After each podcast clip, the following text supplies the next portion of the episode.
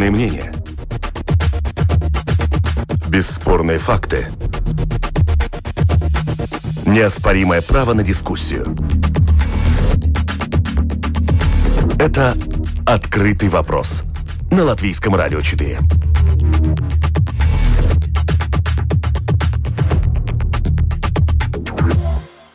Здравствуйте, уважаемые радиослушатели. Вместе с вами в эфире Латвийского радио 4 информационная программа «Открытый вопрос». И, как всегда, по понедельникам в нашем эфире звучит обзор международных событий. Несколько э, слов о тех темах, которые мы сегодня затронем в нашей программе. Э, у микрофона Роман Шмелев. Э, неделю назад мы говорили о том, что новым президентом э, Эстонии может стать, и в итоге так и оказалось, стал директор Эстонского национального музея Аллар Карис, кто это такой, э, какую он займет э, позицию или э, уже оформляет ее. Об этом мы поговорим в ходе нашей программы. Кроме того, обсудим тему прошедшей встречи президентов Украины и США. Любопытно, что отношения США и Украины в последнее время падала тень скандала вокруг импичмента предыдущему президенту Трампу. Ну, вот к чем сейчас закончилась встреча Зеленского и Байдена, об этом тоже поговорим в ходе нашей программы. Кроме того, э, расскажем а, о том, а, как э, в Афганистане талибы готовятся а, к объявлению своего правительства, кабинета, который теперь э, будет руководить внутренней и внешней политикой Исламского Эмирата. А, об этом мы подробнее тоже поговорим в ходе нашей программы. Но начнем с обсуждения актуальных э, европейских событий. Накануне э, выхода программы в эфир э, мы встретились, поговорили вместе с вице-председателем Европейской комиссии Валдисом Домбровскисом о его визите в Киев на мероприятие празднования восстановления независимости Украины и обсудили в том числе некоторые другие актуальные для Европы вопросы. Вот запись этого интервью и прозвучит в, нашем, в начале нашей программы. В 20-х числах августа вы побывали э, с специальным визитом э, в Украине, и там э, в том числе приняли участие в праздновании 30-летия украинской независимости, произнесли речь. Среди прочего, произнесли такие слова. «Мы убеждены, что не может быть устойчивой Европы без устойчивой Украины, поэтому Европейский Союз поддерживает Украину в укреплении ее устойчивости». А также упомянули о поддержке населения, пострадавшего от военного конфликта, и остается является э, этот вопрос приоритетом для Европейского Союза. В чем в данном случае выражается поддержка населения Украины со стороны Европейского Союза? Э, да, ну, э, что касается поддержки Украины со стороны Евросоюза, мы оказываем всестороннюю поддержку Украины, политическую, финансовую, техническую. То есть сейчас мы оказываем очередную программу макрофинансовой помощи Украины, и, ну, принципе, э, можно сказать, что Украина э, выполнила условия, связанные с, этих, э, с этой программой, и сможет получить следующий транш 600 миллионов евро. Ну, если также программа Международного валютного фонда будет Это тоже дотация или это долг? Это долг, но на значительно более э, хороших условиях, чем э, Украина может взять долг сама. То есть mm-hmm. условия это долгосрочный долг, очень низкие процент, процентные ставки. То есть мы, в принципе, мы предоставляем Украине займ с той же процентной ставкой, по которой Евросоюз может взять этот займ в рынке, ну плюс небольшая там как бы административная комиссия. То есть условия для Украины очень э, удобные. Также мы э, э, оказываем помощь в контексте ковида, также в связи социальных программ, ну, что касается внутренне перемещенных лиц, это как раз в связи с конфликтом в Донбассе, также ситуацией с аннексией Крыма. И сейчас также продолжаем ну, поставлять вакцины через механизм COVAX и также двухсторонние страны-участницы ЕС для, для Украины. То есть здесь действительно поддержка значительная и в разных отраслях. То есть я правильно понимаю, что вот эти финансовые потоки, да, финансовая помощь, которую помогает Европейский Союз выделить Украине, ну, это, в общем, следование такой логики. Европейский Союз заинтересован в том, чтобы Украина развивалась, для того, чтобы там было стабильное, стабильное развитие для того, чтобы вот в, в э, границах Европы географической э, как бы э, снижались риски, связанные с э, Украиной. Э, э, да, именно так. Ну, нужно сказать, у нас это как бы более широкая программа поддержки э, соседних э, стран, э, как касается, что касается восточного партнерства, также и южного партнерства. Ну, в случае Украины, конечно, сейчас как бы оказывается большая поддержка также в контексте с конфликта и с агрессией России, где, конечно, требуется дополнительная поддержка.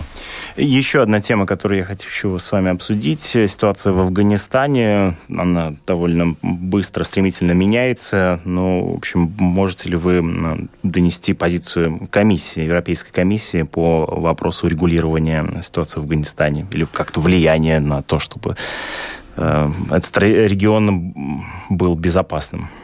Э, да, ну, э, э, действительно, ситуация очень быстро меняется, и также, ну, как бы со стороны Еврокомиссии, со стороны внешней службы, внешнеполитической службы Евросоюза мы сейчас анализируем ситуацию, в принципе, реагируем на те нужды, которые э, э, возникают, э, и, в принципе, ну, также ну, работаем над стратегией Евросоюза в связи с ситуацией э, в Афганистане. Нужно сказать, что такое внешняя политика – это в основном все-таки э, политика, которая э, решается странами-участницами ЕС, то этот вопрос должен решаться как бы совместно странами-участницами ЕС. Да, но при этом Урсула фон дер Ляйен призвала страны Европейского Союза принимать беженцев из Афганистана. В данном случае как бы, с каким тезисом а, выходит комиссия э, к странам Европейского Союза о принятии беженцев. Есть ли представление о том, как будет происходить этот механизм или нет? Или а... пока это на, на уровне ценностей заявлений? Ну, э, что касается э, принятия беженцев, что сейчас приоритет как раз для тех афганцев, которые поддерживали силы также стран ЕС в Афганистане во время миссии НАТО в Афганистане, и, э, конечно, сейчас нужно этих людей э, поддерживать и, если необходимо, предоставлять э, убежище. Это как бы ну, такое приоритетное направление, по которому, ну, в принципе, все страны-участницы ЕС работают. И потом более как бы широком контексте, конечно, мы анализируем, как, какое, как развитие ситуации может повлиять ну, как бы на э, более э, обширные э, миграционные потоки и каким образом ну, эти миграционные потоки уменьшать. А миграционный кризис, да, он, в общем, а, новую главу а, открыл, я имею в виду на границе с а, Литвой и Латвией и Белоруссией. В этой связи, да, что Европейская комиссия предполагает можно сделать для урегулирования этого конфликта? Да, ну, в данном случае, я думаю, всем ясно, что ответственность за эту ситуацию ложится на режим Лукашенко, который, ну, искусственно создает эти э, миграционные э, э, потоки, и, соответственно, страны-участницы ЕС, Литва, Польша, Латвия должна на это реагировать. Этот вопрос, ну, как бы Э, соответствующие службы, также Еврокомиссии, э, являются в постоянном контакте э, с этими странами, в том числе с Латвией, и в случае необходимости оказывает поддержку. Но со стороны Латвии пока, в принципе, то, что ну, было спрошено как поддержка, то это предоставление переводчиков. И в завершении нашего разговора э, хочу поинтересоваться вашим видением перспектив э, Nord Stream, э, Северного потока-2, который вот в итоге построен. Ну вот какие теперь перспективы вы связываете с этим? Да, ну, что касается Nord Stream 2, то Еврокомиссия с самого начала была, у Еврокомиссии с самого начала была очень ясная позиция. Это не проект совместного европейского интереса, это двухсторонний э, проект между Германией и э, Россией, э, что этот проект также должен э, э, выполнять требования третьего энергетического э, пакета, в том числе, значит, доступа третьих сторон к инфраструктуре. И ну, то, что важно сейчас также в совместном заявлении США и Германии, что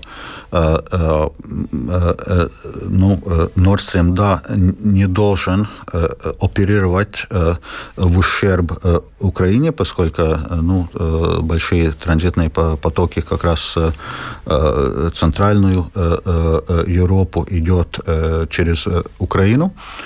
Но если мы смотрим в таком более широком контексте, то в связи Э, с целями Евросоюза уменьшения эмиссий, это значит э, также цель уменьшения использования э, фосильных энергоресурсов, в том числе газа, то есть ну, можно считаться, что постепенно в связи внедрением этого зеленого курса Евросоюза, ну, роль этого проекта все равно будет уменьшаться. То есть построить его построили, а в итоге все идет к тому, что уменьшится его само по себе влияние. Да? Ну, это совместные э, цели, которые поставлены в Евросоюзе, в том числе Германия. Спасибо вам большое. Спасибо. Вице-президент Европейской комиссии Валдис Домбровскис э, рассказал о э, актуальной повестке э, в программе «Открытые вопросы». Мы переходим к другим темам.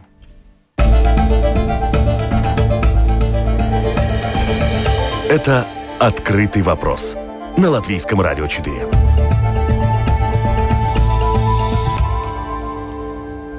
Второго сентября в Вашингтоне состоялась э, встреча президентов Украины и США. Вот об итогах этой встречи мы сейчас э, поговорим вместе с журналистом, автором Московского центра Карнеги Константином Скоркиным вместе э, с нами на прямой линии. Константин, добрый день. Слышите ли вы студию?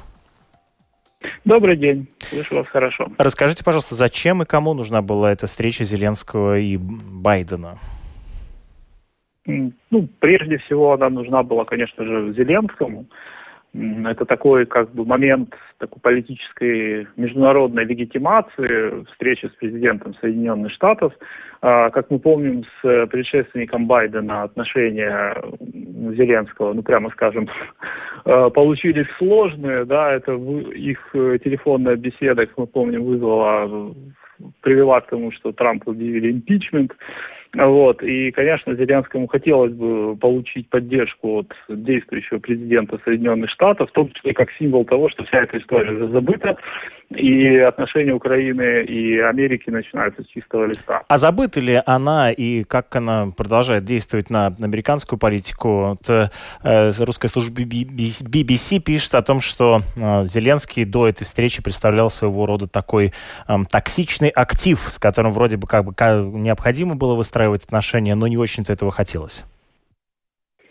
Ну, безусловно, осадок от истории остался, но можно сказать, что Зеленскому удачно удалось вот пройти буквально по краю. Он очень серьезно как бы ни во что замешан не оказался. Я думаю, он себя много раз а, сам себя, наверное, похвалил, да, за сдержанность во время этого разговора, что ничего лишнего там Трампу не пообещал, чтобы это могло быть как-то истолковано, да. А, вот. Ну, безусловно, конечно, осадок остался, но вот Зеленский теперь стремится показать, что он э, надежный партнер, нынешней администрации и, в общем, Не работать плодотворно. Да, ну то есть, как в старом анекдоте, да, ложечки нашлись, но осадок остался. Э, по результатам этой встречи э, был подписан некоторое стратегическое оборонное рамочное соглашение, но, насколько я понимаю, там э, нет ничего принципиально нового и нет никакого прорыва. Какие итоги этой встречи вы могли бы назвать как самые такие выпуклые, что ли? А, ну, я согласен с тем, что прорывов э, никаких не было. Тут, мне кажется, сыграло роль то, что, ну, скажем, восприятие этой встречи как бы во многом задал а, сам Зеленский. Но я в данном случае беру там, да, вот какое-то украинское медиаполе, а, что Зеленский в какие-то завышенные ожидания явно от этой встречи а, как бы сразу поднял планку, да, что он собирался и вот всерьез поговорить о Северном потоке, о НАТО, по американской помощи Украине, как бы, но результаты получились довольно скромными. А, то есть, да, соглашение в области обороны, оно такого рамочного характера, в принципе, да, действительно ничего нового по концептуальным всем а, пунктам не прозвучало. А, ну, как бы итоги очень скромные. Зеленский, ну, Зеленский уехал, конечно, не с пустыми руками, да, то есть он э, получ, э, Украина получает по-прежнему американскую помощь и военную, и на реформы, на преодоление а, последствий пандемии, как бы, то есть Америка показывает, что Украина по-прежнему остается важным со, союзником, и, собственно, американская помощь Украине не прекращается вне зависимости от каких-либо условий, но по каким-то ключевым пунктам а, подвижек не произошло. А как эту встречу, ее результаты, итоги а, восприняли а, на Украине? Произвела ли она некоторый эффект э, на внутриполитическую обстановку? Ну, вот мне кажется, что э, вот э, завышенность ожиданий, которую демонстрировал Зеленский, она может сработать в некоторой мере в минус теперь, потому что, э, в общем-то, вполне себе деловая встреча, э, ну, с определенными да, результатами дипломатическими, экономическими, оборонными, да, те будут восприниматься, ну, как не вполне удавшиеся, да, поскольку Зеленский так много а, обещал на ней решить, да, но так как это, в принципе, ну, явно было, что, ну, сложно было представить, да, что Украину могут там принять НАТО на этой встрече, да, или тут же там Байден скажет, останавливаем Северный поток, вводим санкции, ну, это же невозможно было, да, представить всерьез. Вот. Но как бы вот эти ожидания, они могут э, сработать как бы в минус. Но в целом, в целом, э, я могу сказать, что всерьез как-то, э, ну, каких-то серьезных там последствий для Зеленского там нести не будет, потому что, в принципе, он занимает позицию, которая э, позитивно воспринимается украинским обществом. То есть Украине, э, Украина считает, что Запад ей должен ну, прямо так скажем, да, украинское общество уверено, что ей, как жертве российской агрессии и там молодой развивающейся демократии, Запад должен помогать. Поэтому такая вот требовательная позиция Зеленского, она воспринимается как, ну, правильная, позитивная, да, и то, что если там, возможно, именно на это и рассчитан его такой требовательный тон в отношении к э, западным партнерам, да, чтобы показать, что вот я защищаю национальные интересы, я от них все требую, но если чего-то там, скажем, не, не, не дали, не предоставили, не подписали, то это как бы не все в моих руках. То есть, возможно, он именно на это, его как бы политтехнологи на это делают ставку. Э, вы, э, в общем, уже начали отвечать на мой следующий вопрос. Э, а каково положение Зеленского на данный момент в украинской политике и что для украинской внутренней политики сейчас является наиболее актуальными вопросами, уже безотносительно непосредственно встречи, которую мы обсудили? А, ну, прежде всего, положение Зеленского, в принципе, можно характеризовать сейчас как стабильное. Э, в начале года у него был провал а, в рейтингах, но он сумел его отыграть обратно, заняв такую позицию, ну, как бы, сделав разворот от такой пацифистской платформы, примиренческой, э, стремление быть президентом вот всех, а он избрал такую более жесткую государственническую, национал-патриотическую платформу, то есть в некоторой мере он свернул на путь своего предшественника Порошенко. А, и это позволило ему выправить его рейтинг, то есть вот он ввел санкции против там пророссийских э, политиков, э, их активов, он начал деолигархизацию, все это пользуется поддержкой в украинском обществе. А, и э, сейчас, в принципе, положение его стабильно, рейтинг его в пределах там около 30%, то есть, ну, это, конечно, не сравнится с тем, что было в первый год ну, после его победы, да, когда у него там были сенсационно высокие рейтинги, но в целом это примерно столько же, сколько он получил в первом туре президентских выборов, то есть его какой-то ну, ядерный электорат, он с ним остался. То есть, поэтому, а, в принципе, если Зеленский все-таки решится идти на второй срок, то, ну вот, если глядя с сегодняшнего дня, можно сказать, что выборы он э, может э, выиграть вновь. Спасибо вам большое за комментарии. Вместе с нами на прямой связи был журналист, автор Московского центра Карнеги Константин э, Скоркин. Мы переходим к обсуждению других тем. В эфире Латвийского радио 4 продолжает звучать обзор международных событий в программе «Открытый вопрос».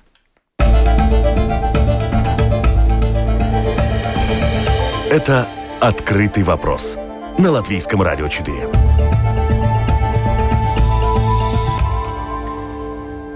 Новым президентом Эстонии стал директор Эстонского национального музея Аллар Карис. За него проголосовали 72 депутата парламента при необходимой 68. А, в прошлой программе мы а, упоминали об этих выборах, но тогда наши эксперты а, в студии несколько ошиблись со своим прогнозом и предполагали, что в первом туре Кариса не изберут. Кто это такой, кто стал во главе Эстонии, э, стал новым президентом. Об этом мы поговорим с главным редактором радио 4 Эстония Юлия Бали. Вместе с нами на прямой связи. Добрый день. А, добрый день. Надо сказать, что ваши эксперты совершенно не ошибались. Действительно, в первом туре а, голосования Аллара Кариса не избрали. Его избрали во втором а, туре голосования, но это такая техническая поправка. Хорошо, спасибо. Но вот э, прежде я бы хотел э, поговорить о вот этой самой ситуации, да, безальтернативности голосования. Э, напомню слушателям о том, что, в общем-то, парламент выбирал из одного кандидата. А как э, эстонское общество отреагировало на э, такие безальтернативные выборы? А, ну, эстонское общество Э, любопытством наблюдала за тем, что мы здесь называли цирком, потому что это действительно очень сильно отличалось от того, что было на э, выборах президента в 2016 году. Тогда у нас было пять или шесть кандидатов, причем среди них были очень достойные люди. Э, но самым любопытным фактом является то, что в итоге ни один из этих кандидатов не был избран президентом Эстонии, и президентом страны стала Керсти Кальюлайт, в общем-то, договорная кандидатура, которую выбрали или, можно можно сказать, назначили в парламенте уже в последнем а, туре голосования, когда голосование э, вернулось в коллегии выборщиков. В этом году была уникальная ситуация. Вы знаете, президентом такое чувство, что никто не хотел быть. Э, единственное, что Керсти Кальюла подтвердила свою готовность баллотироваться на второй президентский срок, но для этого ей явно не хватало парламентской поддержки. Как вы уже отметили, 68 депутатов парламента из 101 должны отдать свои голоса в поддержку э, кандидатов в президенты, и только тогда президент будет избран а, в парламенте. А, так вот, учитывая разногласия э, действующего, все еще действующего президента Керсти Кальюлайт э, и оппозиции, и крупной коалиционной партии, центристской партии, конечно, эта поддержка в парламенте ей была не гарантирована. А, поговаривали о том, что Юрий Ратос, бывший премьер-министр и нынешний спикер парламента, будет баллотироваться на президентский срок. Но, вы знаете, у нас кандидатура президента, она такая более церемониальная, если можно так сказать. Да, как и в Латвии. Да. да, республика парламентская. А, поэтому у нас принято, в общем, президентским сроком, а то и двумя завершать свою политическую карьеру. А Юрий Рац мужчина молодой, в самом расцвете сил. Я думаю, что ему очень хочется еще поучаствовать в действующей политике, поэтому он любезно от предложения отказался. Так вот, э, среди тех кандидатов, которые рассматривали и коалиционные, и оппозиционные партии, их всего в парламенте у нас сейчас э, пять, э, две составляют большую коалицию, 59 голосов у них на двоих. Предлагалось две кандидатуры на самом деле. Это академик Тармо Сомере, человек исключительно научных кругов, очень умный, интеллигентный, но, к сожалению, не получивший поддержки обширной в парламенте. Даже среди коалиционных двух партий они не смогли о его кандидатуре договориться после встреч с этим кандидатом в кандидаты. И в итоге единственным кандидатом остался избранный президент Алар Карис. Простите, а, а почему, Надо... к сожалению? Потому что таким образом он составил бы конкуренцию или... Да, вы знаете, здоровая конкуренция, она всегда полезна, интересна, но это мое сугубо личное понял, мнение, да. хотя, хотя я думаю, что многие его разделяют. И, в принципе, вы знаете, все дело бы ушло, наверное, в коллегию выборщиков, если бы не одно обстоятельство. У нас в октябре муниципальные выборы, выборы в органы местного самоуправления. Это, пожалуй, самые важные выборы любого года, а, поскольку на этих выборах участвуют все жители, все постоянные жители в Эстонии. То есть голосуют не только граждане, но и люди с гражданством третьих стран, и не граждане. Та же уникальная ситуация, что у вас у нас есть. У вас, по-моему, были раньше, я не знаю, как сейчас, Да, есть, но, тем не менее, вот. права участия в выборах э, в Латвии у э, неграждан Латвии нет, как и у жителей а, третьих стран. В муниципальных, муниципальных выборах участвуют все тоже. постоянные да, жители Эстонии, включая наших сера паспортников. И борьба разгорается нешуточно, и понимаете, если бы дело, вот эта вот вся сага с выборами президента, опять же, не такой уж значимой фигурой в эстонском обществе с точки зрения реальной политики, а, продолжилась бы в коллегии выборщиков, то у нас бы все эти дела совпали, а партии, политические партии сейчас основную карту разыгрывают именно на местных выборах, особенно в Таллине, особенно на северо-востоке страны. И естественно, что если бы фокус внимания избирателей был по-прежнему на президентских выборах, которые по большому счету ничего особо не решают для обычных жителей страны, э, то это бы рассеяло внимание с выборов муниципальных. Так вот, э, Аллара Кариса в, в парламенте в первом туре э, не выбрали. Это было понятно, потому что оппозиция хотела показать зубы, хотела показать, что с ними нужно считаться. Но э, большинство журналистов, которые занимаются политическими вопросами, делали ставку на второй тур парламентских выборов. Он прошел на следующий день, то есть 30 и 31 с утра состоялся второй тур, и там уже Карис набрал свои э, 72 голоса и стал э, избранным президентом э, Эстонской Республики. Я даже не сомневаюсь, сомневалась, что дело в коллегию выборщиков не уйдет, поскольку никто, ни коалиция, ни оппозиция не были в этом заинтересованы. И э, даже наша ультраправая партия, консервативная партия ЭКРЭ, э, я тоже думаю, все-таки делает ставку именно на муниципальные выборы, поэтому и э, никаких препятствий не чинили, хотя они, в принципе, просто отказались голосовать по вопросу Аллара Кариса как президента и просто не брали избирательные бюллетени, но в любом случае без этого Карис набрал свои необходимые голоса. Вы упомянули о том, что все эти выборы, в общем, а, воспринимались э, эстонским обществом как некоторый э, цирк. Не привело ли это к мысли о некоторой э, реформации избирательной системе? Может быть, установить прямое голосование, либо вообще, может быть, упразднить пост президента за ненадобностью? Ну, вы знаете, такие спекуляции время от времени появляются, и даже сейчас две партии, что характерно, одна крупная коалиционная, центристская, и одна оппозиционная, также намекают на то, что пора менять систему выборов президента для того, чтобы она не напоминала вот этот вот э, цирк, когда у нас то много кандидатов, то один единственный кандидат, то кандидат за ночь откуда-то материализуется, и о нем никто не знает. Э, говорят, да, говорят о прямых выборах президента, о том, что для этого нужно изменить естественный основной закон, закон. Но, опять же, речь не идет о том, чтобы Эстония из парламентской республики стала президентской республикой. Речь идет о том, что президента мог бы выбирать народ, но при этом его функции и полномочия были бы ограничены ровно теми же, что он имеет сейчас. Просто сама процедура выборов могла бы идти в народ. И э, это, с одной стороны, не дает президенту более широких политических полномочий, с другой стороны, она как будто бы эта процедура э, народных выборов делает президента ближе к народу. То есть э, он не становится вот такой узкополитической договорной фигурой, о которой договариваются вот эти 101 депутат, которые заседают у нас в парламенте. Но а пока это только спекуляции, конечно, для того, чтобы изменить э, систему выборов президента, нужен достаточно длительный юридический процесс, и я не верю, что в ближайшем будущем или даже уже на следующих президентских выборах мы будем всенародно избирать э, главу государства. Прошу вас политически охарактеризовать нового президента Эстонии Алар Карис, какие он сделал, он успел сделать политические заявления э, вот, в ходе своего э, недельного президентства.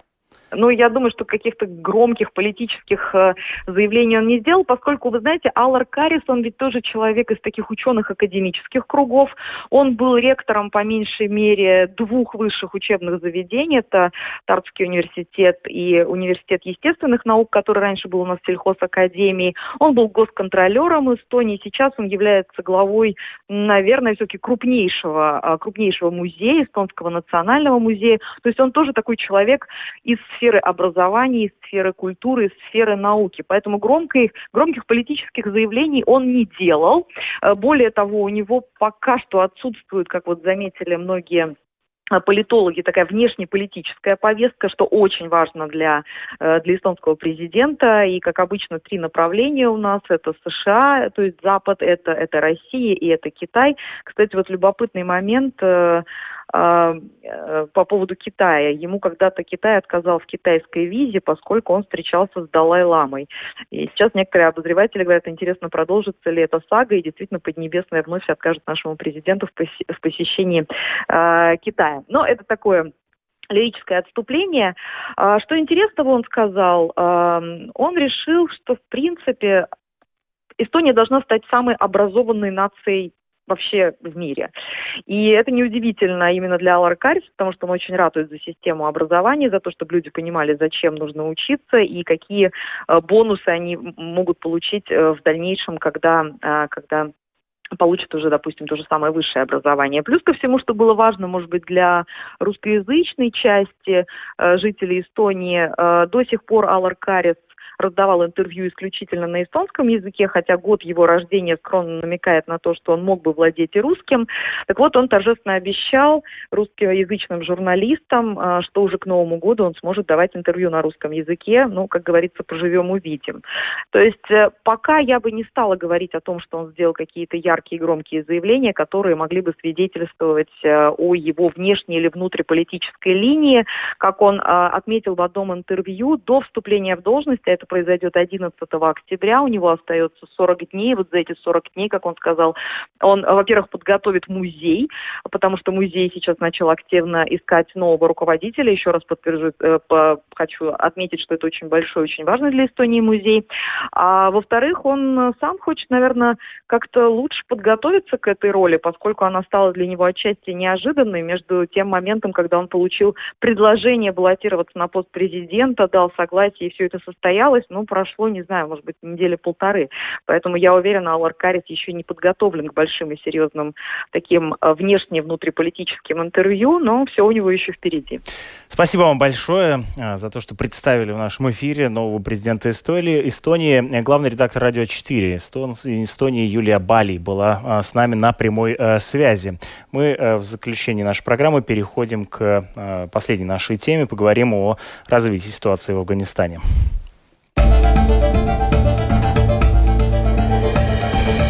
Это «Открытый вопрос» на Латвийском радио 4.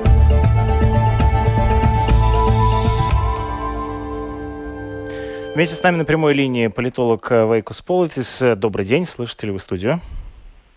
Добрый день. Да, добрый день. Э, эм, сейчас э, а, на протяжении нескольких недель а, ждем, что а, талибы объявят э, свой кабинет. Пока, правда, это не было сделано. Также новости приходят из Афганистана, что сейчас Масуд предлагает талибам переговоры. Талибы заявляют, что взяли контроль над последней провинцией, которая составляла такое активное сопротивление новой власти в Э, Афганистане, я говорю о, провинции Панджшер. Э, как бы вы охарактеризовали, что нового происходит в Афганистане в развитии ситуации в этом регионе, в этой стране?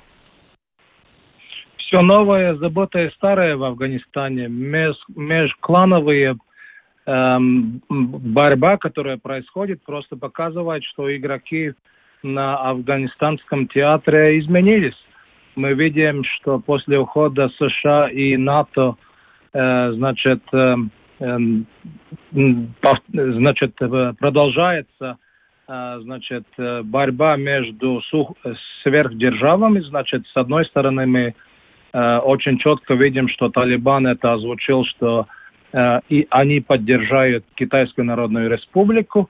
И если мы знаем, что Талибан скрыто и иногда и открыто поддерживает Пакистан – Э, сущности, например, только что вчера э, генерал-лейтенант Фаиз Ханет из пакистанской службы разведки полетел в Кабул. И, значит, мы знаем, что э, Пакистан курировал Талибан все эти десятилетия. Значит, с одной стороны, мы видим Талибан, Афганистан, значит, Пакистан и Китай. А с другой стороны, мы видим Северную лигу, которая по многим, а, значит, рапортам еще это не, не а, абсолютно вероятно, что э, Панджир э, попал под э, контроль Талибана. Так что клановые и сверхдержавные интересы несовместимы, из-за того они продолжаются. То есть э, Афганистан начинает э, переговоры, в общем, устанавливать отношения с Китаем, да, и вместе с тем вот внутриклановая борьба в Афганистане определяет то, что на данный момент э, происходит.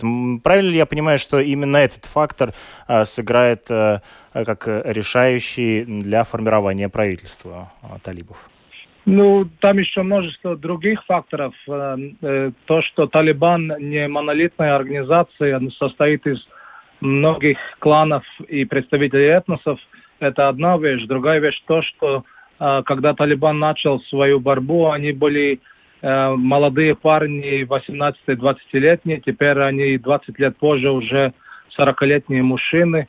И значит, э, то, что они прожили в Дохе все эти годы, означает и то, что э, там есть межфракционные э, интересы. Например, сейчас они ждали, что уже пятницу э, правительство э, Хайбатулы Абхунзадзе должна была быть э, как бы поставлена на место, но вот эта доховская группа Хаканис, которая, э, которую в сущности поддерживает Пакистан, она не одобрила, значит, нового лидера, э, не хотели, чтобы он стал, э, значит, руководителем э, Афганистана, и из-за этого, конечно, до сих пор есть дискуссии, и на очень многих уровнях, потому что э, Талибан хотел бы, чтобы они получили международное э, значит, признание.